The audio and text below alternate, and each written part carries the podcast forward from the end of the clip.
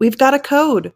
Use code VOLLEYPOD for 20% off almost anything on the Art of Coaching Volleyball website, including premium memberships, coaching resources, and nearly all books. That's VolleyPod, V O L L E Y P O D. Use it to save anytime you're on the site.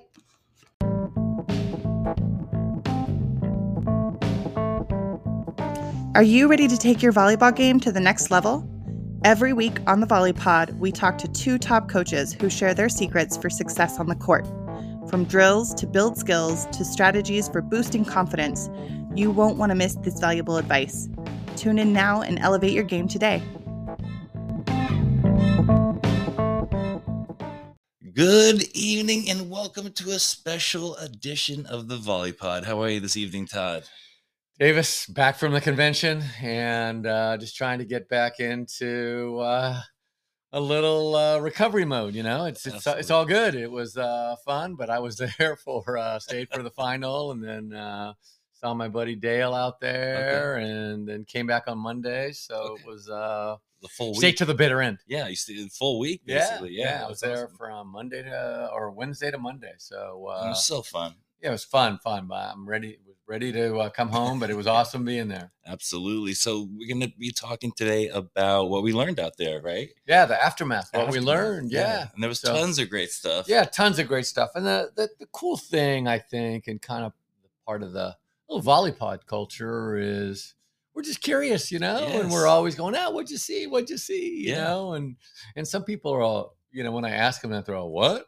Right. yeah. I saw the bar last night. You know, I'm well, no. Well, who did you go to? Right. You know, and so when I ask you, you're like, oh, you should have gone to this. Yeah, so oh, that's yeah. what's fun. It's so fun, and there were so many great sessions. Yeah. Uh, so yeah, so I think you're up first. I'm up. Okay. Well, I'm going to start with uh, the serving. I, I went to a uh, serving session with Steve Aird from Indiana, and okay. I thought it was really good. You know, he talked about playing in the Big Ten against, you know, Wisconsin, Nebraska, Penn State, being the underdog, and saying that for him, serving was huge, and it was probably the, the most important variable for him being successful. So he went through a bunch of not not a lot of technique stuff, but just a bunch of little bits and pieces, and I want to share a few of them. Sure. The first one is. Uh, warming up, they do long toss like baseball players. Oh, I love that. That's so and cool. So they stand back behind the end line and step and just accelerate and get that ball moving with their arm at a, you know, uh, you know, fast speed, just like uh, the major leaguers do. You know, playing long toss. Yes, you know, I really like that. And, and one of the things I've heard is that that's one of the safer ways to develop speed uh, for your arm. Everyone wants to, you know, hit harder, throw harder but if you can do this long toss repeatedly, it, it really is helpful and safe. And so then stretch it out. Yeah, absolutely. Stretch it out. Yeah. And along with that, then they went to kind of half court fleeing and really looking at is the ball floating? Okay.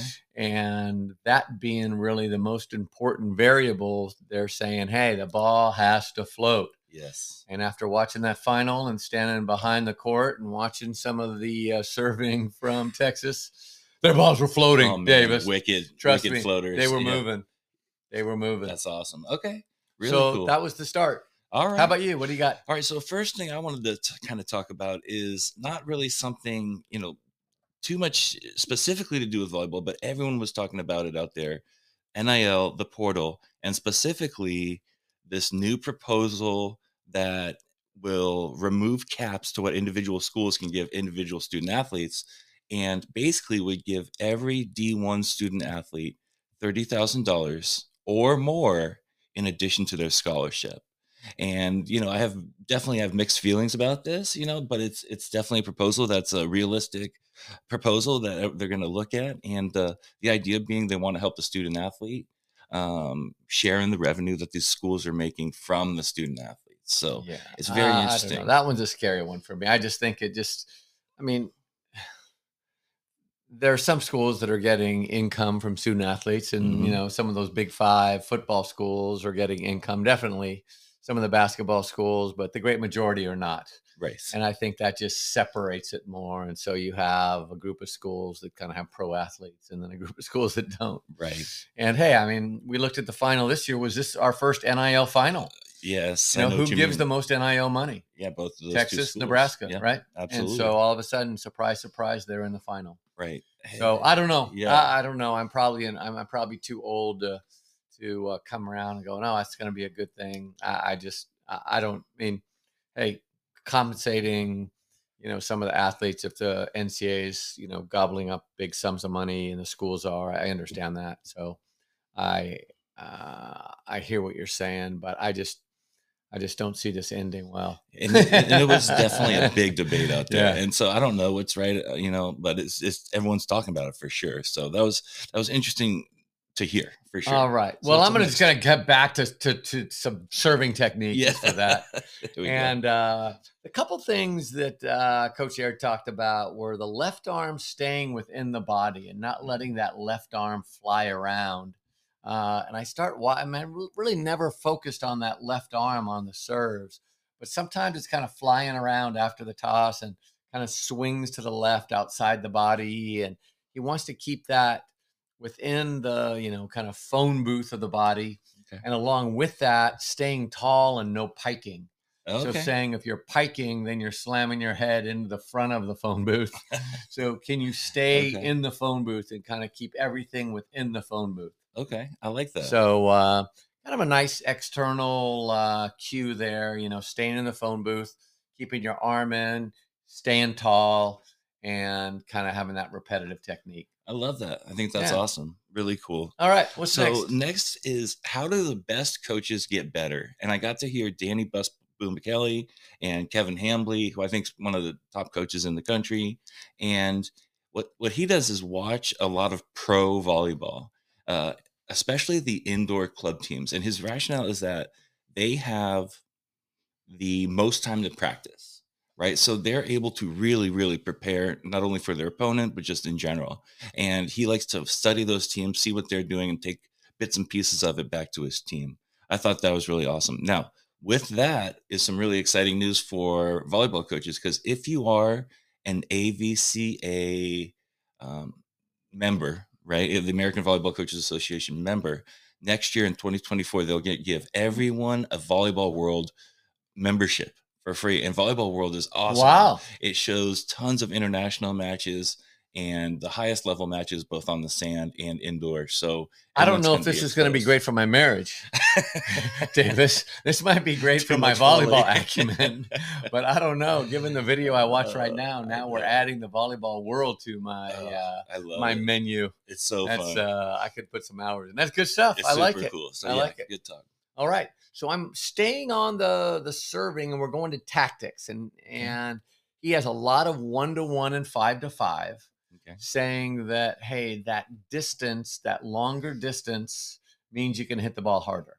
Okay. And it's just Okay. super simple. Hey, Yeah. you serve a longer distance, you can hit it harder and it's going to stay in.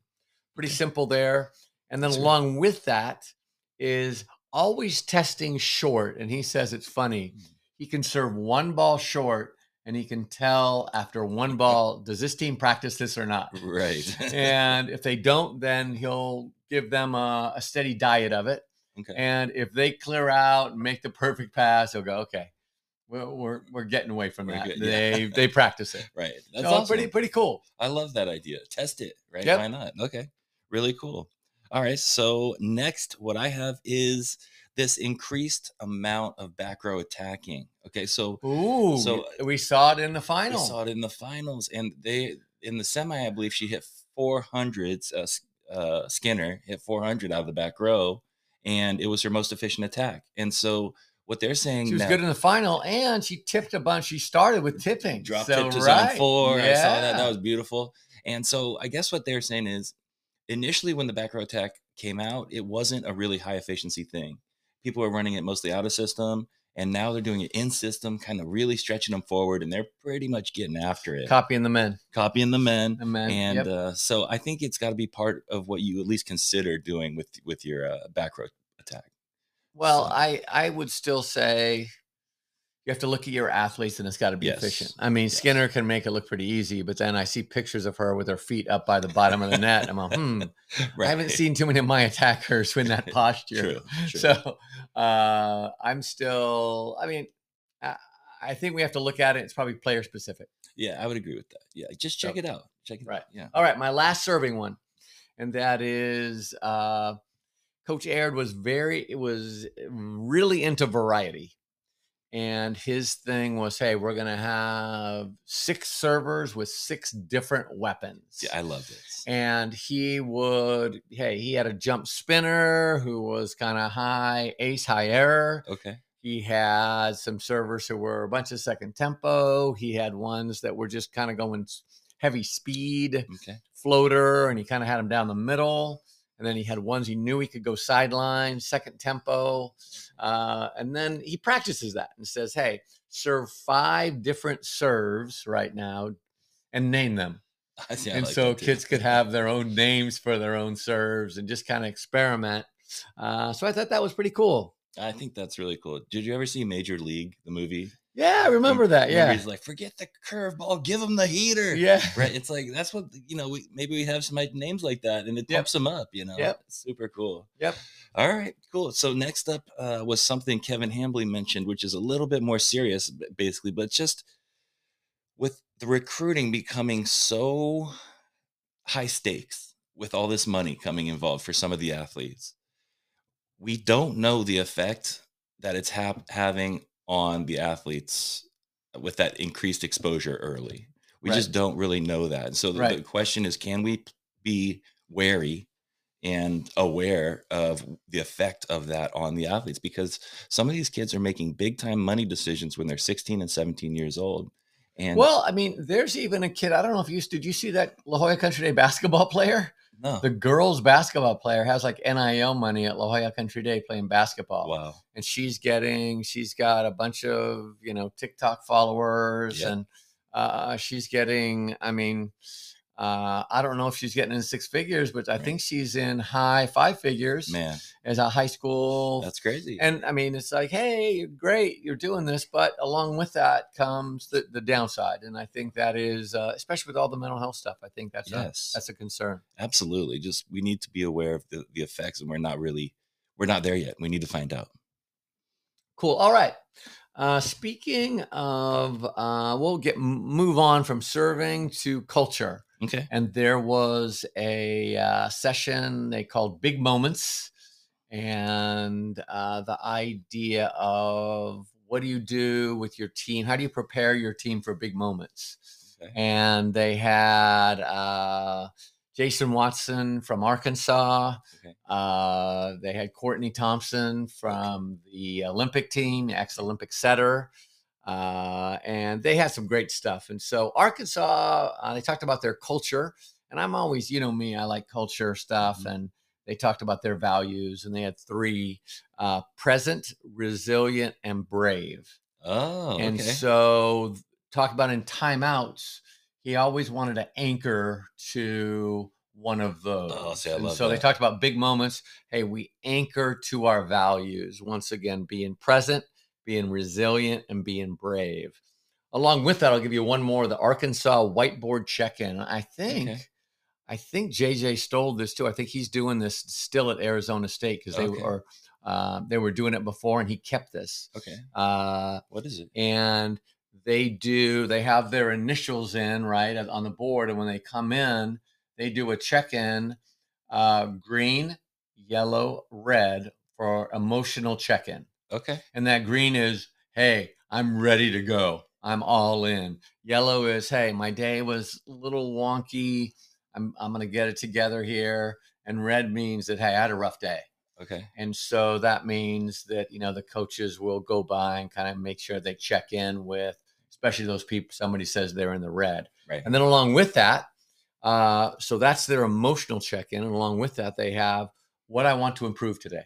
Okay. So what's the player? So the one thing I like the player that. wants to improve. So they come in the gym, they do their whiteboard check in. Kind of an I like interesting uh, culture thing. Absolutely. And that kind of ties in with what I'm going to talk about next. And this is um, Molly Grisham. I got to see her session on culture. She Okay. speaks with the best uh, women's basketball teams in the country and works with them uh, in terms of team building, team development, and team uh, bonding. And first of all, she called when the when the team is growing apart, she called that team death. If I say, I can't say the team is growing apart unless I say it's team death because growing apart is death. We need to be growing together. Ah, and like so it. I learned also the the term sociometrics, which is the study of human connection.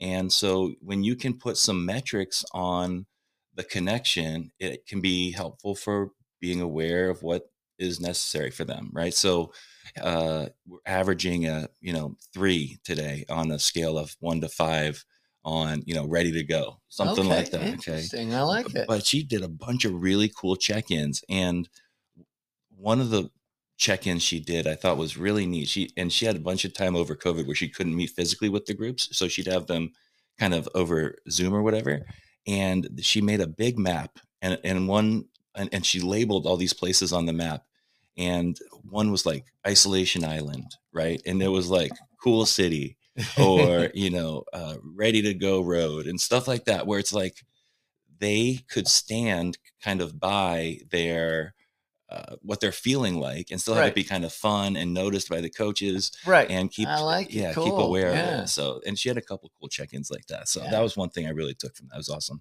Cool. So yeah, so they didn't have to talk a lot about it. They just went and walked to a spot. exactly That's yes. cool. I like it. I like it. Yeah. Along those same lines in culture, uh, Courtney was was pretty. She's always pretty funny and told some funny stories. And she was talking about the the USA team, and they were talking about the that energy stress continuum. okay Mhm. And they have a uh, they measure it on a scale of one to ten, okay where they're looking to be at a five. okay So they don't want to be at a one with no energy. right They don't want to be at a 10 where they're so stressed out. Right. They want to be at this five where they have the energy to perform and they're in this kind of optimal emotional environment. i love that And so I thought that was pretty cool. And she was talking about, she was at the Olympics. I think she was talking to maybe Kayla Banwarth. And so they would always check in with each other and they would like, like where, where are you right now? You know, and they would go, I'm at a seven. And so she asked Kayla Banwarth at the Olympics, where are you? "Oh, I'm at a 55. so I thought that story was pretty funny. i love that Um, and I'll give you one more Sure. little, uh, I'm going to give you another little culture thing. And this was from uh, Eduardo okay uh, at Colorado, and we went Oh, to yeah, that okay. session together. Yes, but yes. one of the things that was shared, he had a little coaching improvement session uh, where he put coaches in small groups, and one of the women uh, there, who was uh, seemed like a, a, a real uh, knowledgeable coach, was talking about her stuffed animal culture. okay So they had a stuffed that? Yeah. animal as their as their uh, yearly mascot. okay So she would have this stuffed animal and they would take it wherever they went, it would be on the bench. And then at the end of practice, the person who had this kind of inspiring practice would take the stuffed animal home and then give it some kind of uh, uh, addition to it. So they put they like put an earring on it or you know draw a tattoo on it or do some kind of funky thing. So by the end of the year they're carrying this thing and it's just this Oh, it has everybody's personality added to it. That's cool. That was kind of a cool thing. That is cool. So Right on, right on. Nice. Okay, so last one on culture that I got. It's I feel like as coaches, a lot of times we say, I can't get them to talk, right? Yep. And her take on that was if we give them the right tool and ask them the right questions, they will talk. And I think that that was eye opening to me because a lot of times I, I tend to put that on them, meaning right they just don't want to talk. Right. Well, well, there's a lot Okay. more responsibility that I can take in setting up the situation to make it amenable for them to talk. And one quick thing on that was this idea of opting in or opting out. Okay. It's a lot easier to opt out of something. So if it's low risk, um, it doesn't really matter. But if something's high risk, you don't want them to be stressed out about having to opt in and do something special. You want to kind of decrease some of the stress and let them opt out of it if they're not feeling it. And I just thought that was a really cool idea. It's not like, hey, who's having a bad day? Everyone raise your hand. You know what I mean? Instead, it's, you know, if you're having a bad day, sit down, relax. We'll come talk to you in a minute, something like that. Um, and I, it was just a wonderful uh, talk on culture. It was great. Cool. Yeah, Well, I'll give you another culture one. I went Sure. to the la- final day. I don't think I talked to you. You were gone. Okay. and I went to watch JJ because he was speaking, but I had to leave before he got on. But Lauren Steinbrecher from James Madison University had a talk on culture. And there were a couple things. She talked about this idea of beliefs to behaviors and this three by three. So they had three beliefs, and theirs were hey, they valued the best effort, um, they valued connecting, and they valued learning.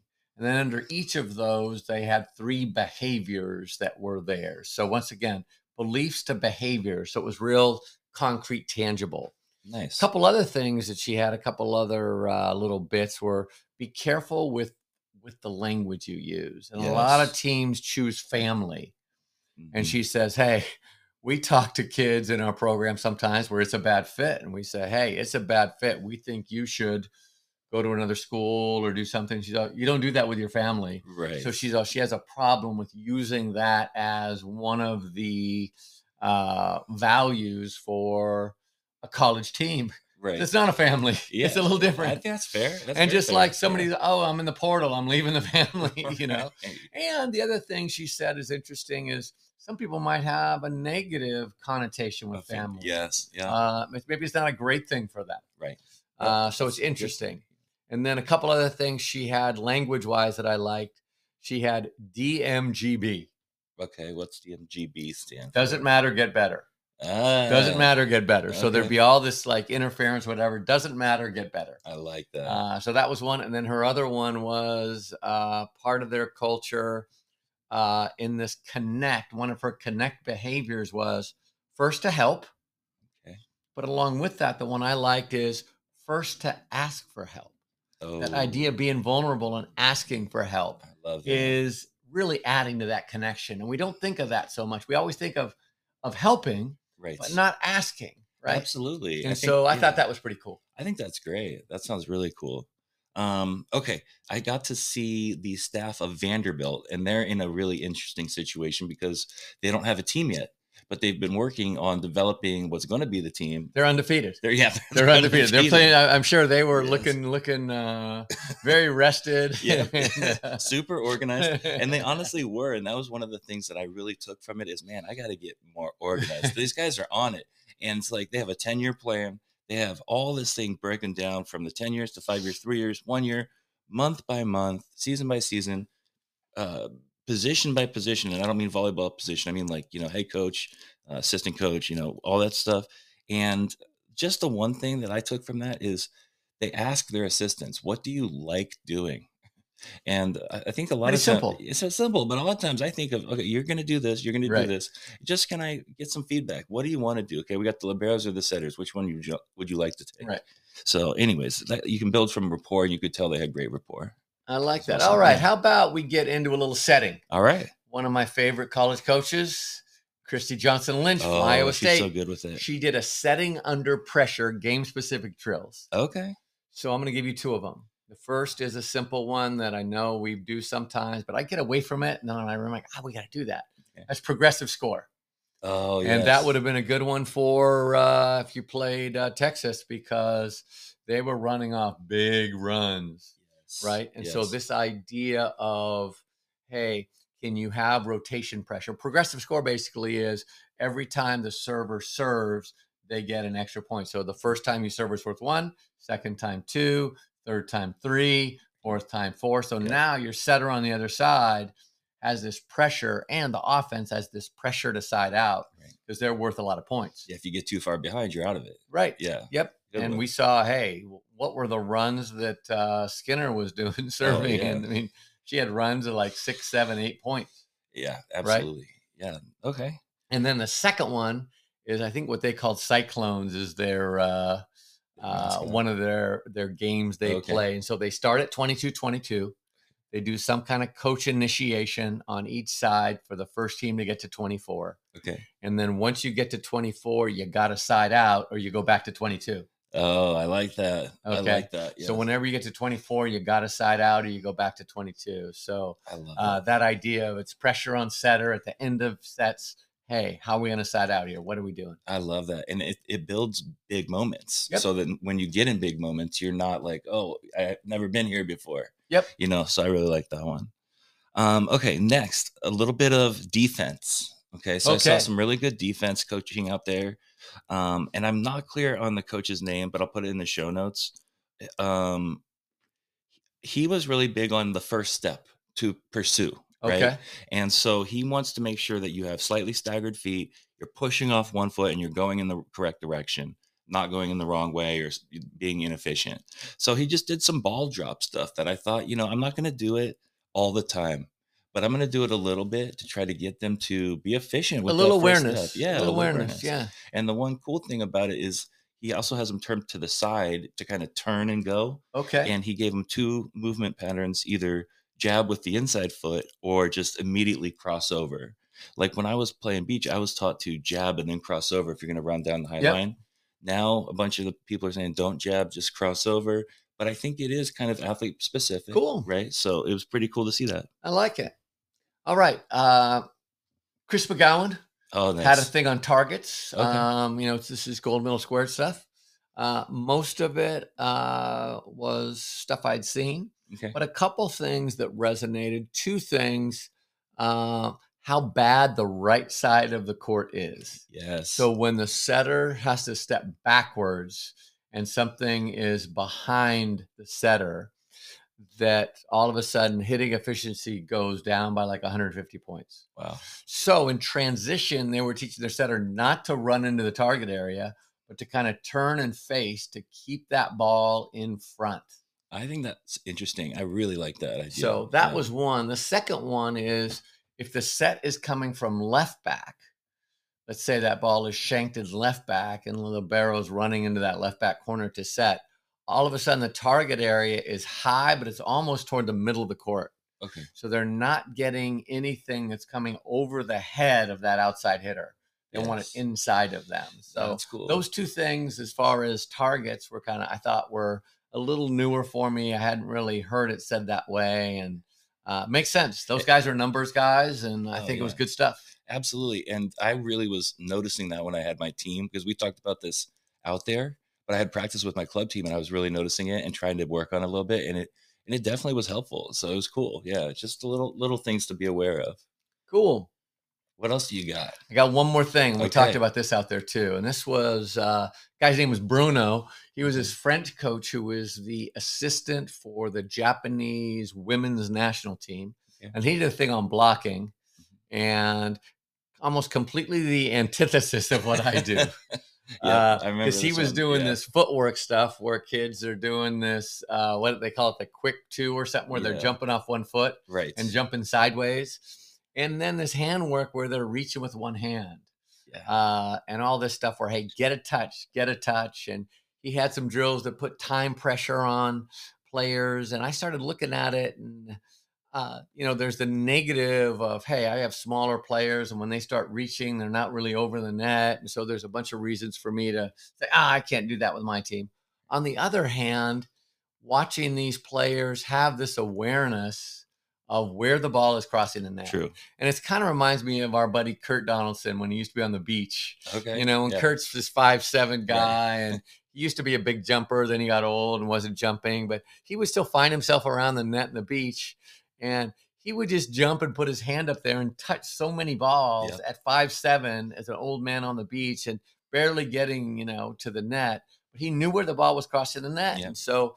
Uh, you know, I have players in this kind of perfect form and doing this footwork and handwork, and it looks under control. But do I am I de-emphasizing this idea of hey, you got to touch the freaking ball? That's a good know? point. And they had one kid there that was really good at doing it. Oh yeah, you, you know, and saw so- her at yeah, the end. and so it was like, okay, it made me start thinking, okay, maybe I should be doing some of this stuff, you know, because she did make it look pretty athletic. You know, it, it definitely seems a little bit more athletic that move. Well, I just think the idea, and we talked about it with serving a little bit of experimenting, Yes, maybe, and saying, having a hey, maybe there isn't, maybe we have some things we believe in, but we we give some leeway for some a little more experimentation. Yep, I love it. Yeah, that's a really good point. Davis, good Oh, stuff. super fun. Nice hat, my friend. Oh yeah, that's right. we have the got- VolleyPod gear. We're starting to get some gear out. We, got, some- hats, we got stickers, we have one fan. Lindsay Price was our fan. That's right. So I mean, things are looking good right now. Things are looking up. Well, we have to get it. We have to get like a little VolleyPod store. That's going to be nice. Yeah. But we have to have some gear. People are asking me, "Hey, where do I get a hat?" Uh, we gave them all away. We got to get some more. We even gave away Coach Ken's hat and we anyways, gave away Ken's hat. Yeah, but that was funny. Okay. But anyways, hey, super fun episode. We, we learned a lot at the convention. Thanks a lot. Good stuff, Davis. Thank you. Bye.